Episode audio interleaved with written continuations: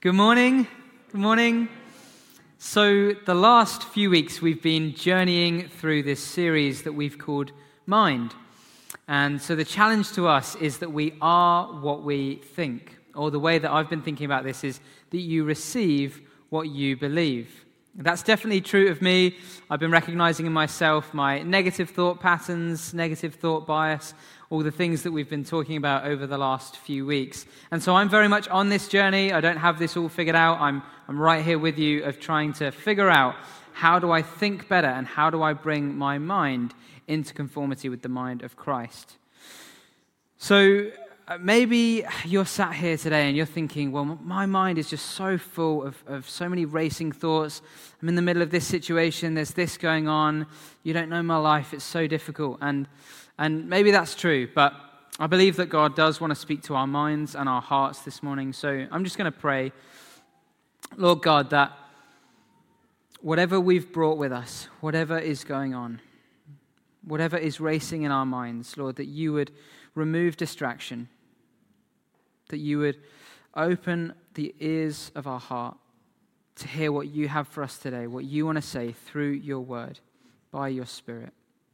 In Jesus' name, Amen.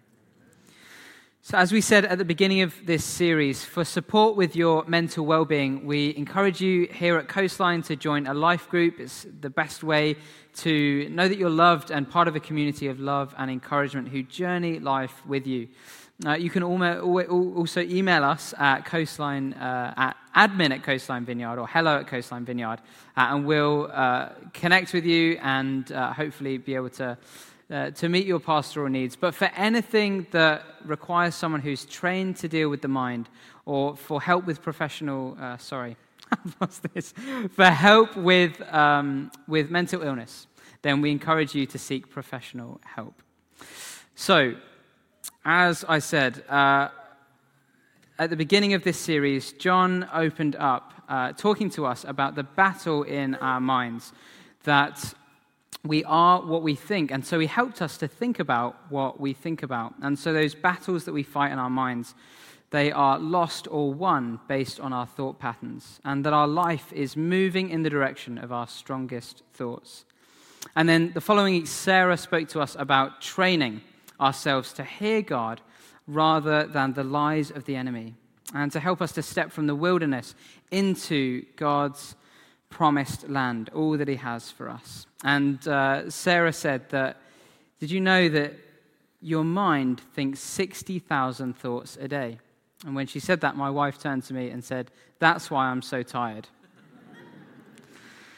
And then last week, Lance spoke to us about reframing our mind with a different perspective, changing the way that we look at something by changing its meaning as we face our situations and align them with God's word. So, today, as we head into the final part of this series, as Sarah said, we begin with the scripture that Lance ended with last week. So we're in the book of Philippians this morning, and this is Paul writing to the church in Philippi. This is uh, the Jesus community, the first one that he planted in Eastern Europe, and he's writing to the people from prison. So our passage this morning says this Do not be anxious about anything, but in every situation, by prayer and petition, with thanksgiving present your requests to God. And the peace of God, which transcends all understanding, will guard your hearts and your minds in Christ Jesus. Finally, brothers and sisters, whatever is true, whatever is noble, whatever is right, pure, lovely, admirable, if anything is excellent or praiseworthy, think about such things. Whatever you have learned or received or heard from me, put it into practice, and the God of peace will be with you. So when I read that, I think, I mean, this speaks for itself. Like, I could just end this message here and go and sit down. Because, like, surely it can't be that simple. I mean, how do you not worry? And I read it again in every situation by prayer and thanksgiving Present your request to God, and the peace of God will guard your hearts and minds. So, this really could be the shortest message ever, but it's not that simple. Because this passage implies that we do worry. Even Lance last week was worried whether I'd turned to the person next to me and said, Don't worry. Don't worry, mate. I know you do the jokes. so, we are living in an era of anxiety. There is so much worry in the air. So, I'm going to be speaking about anxiety at this kind of meta cultural narrative level in the, the big picture rather than as a medical diagnosis. And that's not to reduce the significance of it, but I just want to explore and, and paint a picture for us of the time that we're living in. So, if you read something like Dominion by the historian Tom Holland, then you'll get a sense that very broadly there was a time between the birth of Christianity and the Enlightenment period where the values and the ideas of the Western mind were shaped by the divine image of God in Jesus, being in all things and all spheres of society, guided by the church as a light in the darkness to provide hope and truth. And so we saw revolutions in art and music and literature and science, which came either directly or indirectly through Christianity. But in our time, the sacred has been subverted and the influence of Christianity in all of those disciplines of art and humanities and the sciences that it built has diminished, so that we're set apart as a stereotype rather than a signpost to the Savior that the world searches on for. Moreover, Paul writes to the Colossians See to it that no one takes you captive by a hollow and empty philosophy, which depends on human tradition and the elemental spiritual forces of this world, rather than on Christ. So, the ideas that orbit around us every day, which make competing claims on who you are and who you should be, can take our minds captive. If we're not transformed by the renewing of our minds, by knowing the truth as revealed by God to us through his revelation in nature, or through encounter with him, or by revealing himself to us through his word, which penetrates soul and spirit and judges the thoughts and the attitudes of our heart, then we're susceptible to believe lies. So the things which once grounded us in a knowledge of God have become so unfamiliar that the rise of anxiety at this broader societal level and depression is deeply correlated with the rise of an individualism where we're so deeply confused that this society is redefining and reorienting the soul inwards in the search for meaning when it was always designed to be directed outwards to God and to our fellow neighbor. Your soul was never designed to carry itself as the object of its affection. And so our cultural moment has turned the mind of the human soul onto itself so that what it means to be a human being and what it means to live the good life is my way my truth, and my life. This has always been the case, but in our time, it is Genesis 3 magnified, where sin enters the world and separates us from God. And so we worship ourselves and we try to find Him in all kinds of counterfeits in place of Him. And so the Lord's Prayer actually shows us this fracture, this problem in our human condition between God's will being done on earth, sorry, in heaven, and what's happening through the human heart on earth. I watched a video the other day where someone was talking about when you go into a, a coffee shop 15 years ago. So imagine that far back. You're standing in the queue, there's a few people in front of you, and maybe you bump into someone that you recognize, or you share an interaction with a stranger, or you're daydreaming, you're just paused for thought. But now you go into a coffee shop, and everyone's heads are down in their phone. So we're checking our emails, we're scrolling on Instagram. And because we're constantly consuming, it prevents our thoughts and our emotions from rising up to be able to process them and to problem solve. We're so distracted with an inability to pay attention. All of this, of course, coincides with the birth of the iPhone in 2007. So, if you belong to a few, one of a few demographics this morning, then you'll know that at the first moment of boredom, we pull out our smartphone. And we know that people actually make money off of our addiction and our reactivity to our phones. Did you know that the average person, that's possibly all of us here, spends up to 11 years of screen time in their lifetime? And this is all painting a picture of what C.S. Lewis in the Screwtape Letters describes as a kingdom of noise. The strategy of Satan to overwhelm us with countless distractions to make us unable to hear the voice of God in silence. I wonder whether in our culture today, people process so little that we all live with a baseline anxiety which never even gets to a place of real worry, which rather than staying in it, it's the kind of concern that moves us into action, that makes a difference in our world because we're so distracted. And this all leads to what might be called the sin of acedia, which is the inability to pay attention. Now, this is not laziness. You can still be busy in this sin, but instead of stillness, it's the need to always be distracted, always searching for the new thing or the next thing, which leads to a lack of true concern and an inability to make a positive impact in the world. And so people virtue signal instead. You can summarize this as we are oversaturated in our awareness of everything and too overwhelmed to respond. So, to cope with this, psychologists tell us that we naturally avoid and we distract our attention from dwelling on negative feelings, which is why, as Lance said to us last week, a huge proportion of our time is spent invested in watching Netflix, despite the fact that it's rarely fulfilling. Now, if you don't know Jesus here this morning, this is probably sounding way too familiar, but don't worry, there is hope on the horizon. We've talked quite a bit the last few weeks about lies.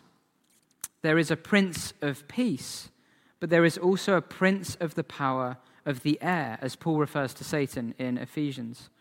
And the enemy, we know, comes to steal, kill, and destroy. And when you think about it, these three things are a recipe for anxiety. So, in the midst of all of this, peace is what people are searching for.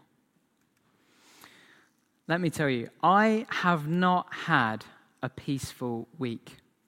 Has anyone else here not had a peaceful week? Yes, quite a number of us. If you hook me up to a brain scanner, then the needles on the chart don't exactly spell out the word peace. And so this is a challenge to me. I'm preaching to myself just as much. And I've actually been attending counseling over the last year, which has been really helpful to help me understand why am I the way I am and to reframe some lies towards truths according to God's word, which again Lance spoke about last week. But who here knows that even though you can be in a week that's not peaceful, you can still be full of peace?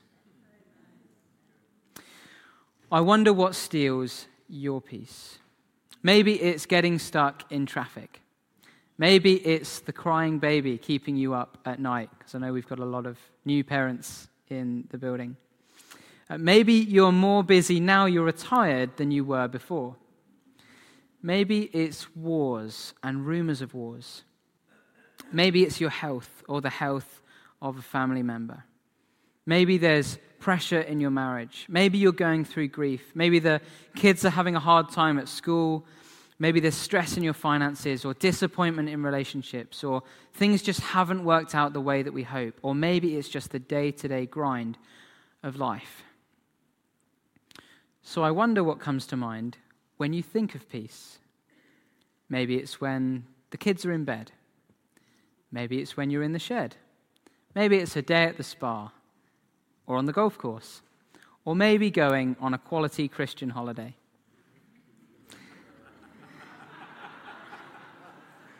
You're welcome, Adam. These things are a great remedy but they are a temporary one nonetheless.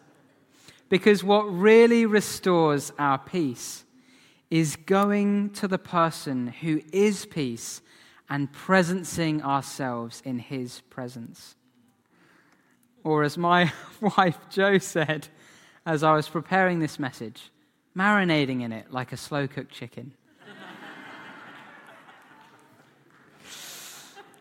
This passage that we've read tells us the answer. And so, my first point for us this morning is that God is peace.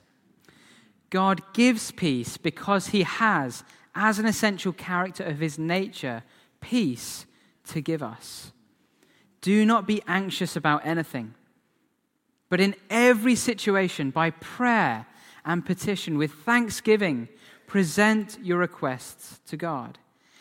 And the peace of God, which transcends all understanding, will guard your hearts and your minds in Christ Jesus. This scripture speaks to every one of us and to every situation. There's no if here, there's no specific personality type or lifestyle that this works for. And so you might say this morning, well, you don't know my situation, and, and maybe I don't. But God knows because He entered into our life and our every situation, pouring Himself out in the person of Jesus and now he can come and live inside of you by his Holy Spirit, spiritually, so that he's near to us, that he can comfort us, and that he can save us from our thought patterns. He has overcome the world, and he is greater who is in you than he who is in the world. And you can get to know him today. This is why we're making space for more so that there's a place for you here to come just as you are, with all of your brokenness and all of the things that haven't happened the way that you wish, and all of the ways that your mind just races and you can't get it to be still before God. What I love about this passage is how practical it is. It's the application of all, that this, all this stuff we've been talking about uh, in terms of neural pathways the last few weeks uh, which is that when we think one way, it creates a pathway through the long grass, making it easier to think that way again.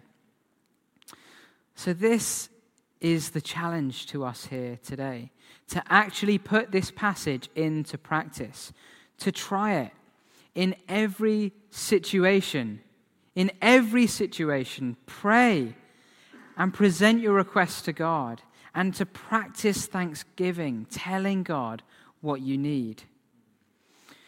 If you are a follower of Jesus here today, or you're watching online and you don't experience peace with God, then I've got three practical ways that you can do this.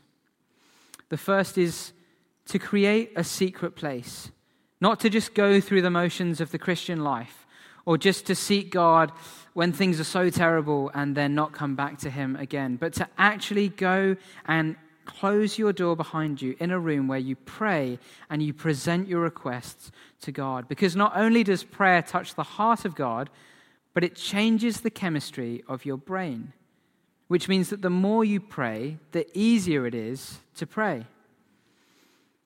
And I would suggest writing your worries down I find this really helpful. And then you can cast them onto God who cares for us in our worries. You can cross them out or you can screw them up, you can set them on fire. But, but you, can, you, can, you can give those worries over to God in a tangible, practical way. The second thing is with thanksgiving. And, and you need to know that this is a heart attitude. This takes intentionality. This is a choice. And so you can ask God in this time in this secret space that you can create with Him to help you to develop an attitude of thanksgiving. And thirdly, if you're being shaken by the world, then get into the Word. This is what we've been saying the last few weeks, because His truth overcomes the lies which steal your peace. And so, our encouragement to you is to make this a priority as a first resort, not, not after you've tried everything else, as a last resort. And then God promises that if you do these things, He gives a peace that surpasses all understanding. What does that mean? Lance said last week, you can't find a supernatural peace outside of a supernatural God. This is a peace that is not measured or determined by our circumstances working out the way that we want. We have a peace even though, in spite of our circumstances, that the world would look at and that we would look at and we would go, wow, this is, this is terrible pain, grief, loss, disappointment, stress, difficulty, illness, so many things in life that it would make sense that worry would be the obvious thing for us to experience in the midst of all that. But in this passage, it says it's a peace that goes beyond understanding. So that when people look at us, it causes them to ask questions. And so that we can say, It is well with my soul, because we know the one who carries our soul. Life used to be tiring for the body, but comfortable for the soul.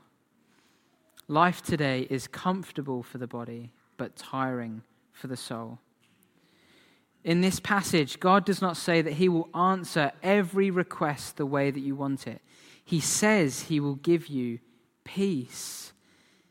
And I think this is because He knows what you need, even though we think that we need something different. And actually, church, this is spiritual warfare. If you do these things, and we cultivate this peace of God, which He promises will enter into our lives and guard our hearts and minds. It's spiritual warfare because it's very hard to tempt peaceful people, but very easy to tempt exhausted, anxious people. The stuff that makes us worry, yes, it still gets in, things still happen, but our hearts and our minds are guarded from staying in a place of worry, as someone said in our life group this week. Now, my last two years on the surface have been anything but peaceful. I wrote a 20,000 word dissertation in three weeks, and in the middle of that, 3,000 words deleted themselves partway through, whilst working full time and running a business. Jo and I have moved three times, and our most recent living arrangement was with a newborn baby, two dogs, four adults, and one bathroom. So you can imagine the scenes. And then two days before Christmas last year, both mine and my wife's cars broke down on the same day within a few hours of one another. And she called me to pick her up from the A27 as I was being towed by the AA to the offices here. And all I could say was, I'm so sorry, babe, but you are on your own.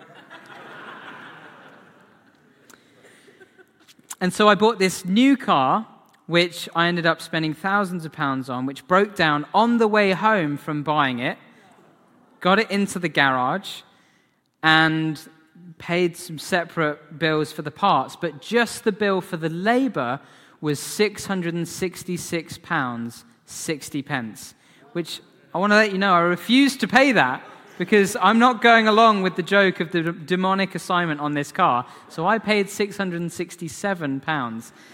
And currently, that car is waiting to be scrapped because it's broken down again and no one can fix it. And all of this on top of recent tragedy and grief that our family has been journeying through. So, this has been a challenge. So, I did laugh when I received the email from John that I'd be preaching on peace. And then again this week, I received an email from John to say that I'll be preaching on peace again at the end of the year, which I'm sure will be great. But I've had no peace this week preparing a message on peace. So I went to the closest person that I know who exudes peace, not just the absence of stressful situations, but this peace that can only come from God despite their circumstances being very challenging. So this person is my wife, Jo, who has practiced this way better than I have, and she's done it so intentionally. She has prayed in that secret place. And she has been practicing thanksgiving whilst going through the darkest night of her soul. And she genuinely has a peace and a joy that can only come from knowing Jesus, so that when anyone looks at her and they knew her last two years, they might say, How does this make sense? And it doesn't. But God is peace. Amen.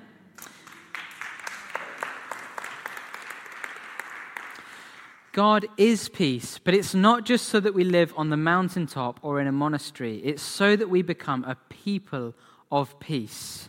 This is my second point.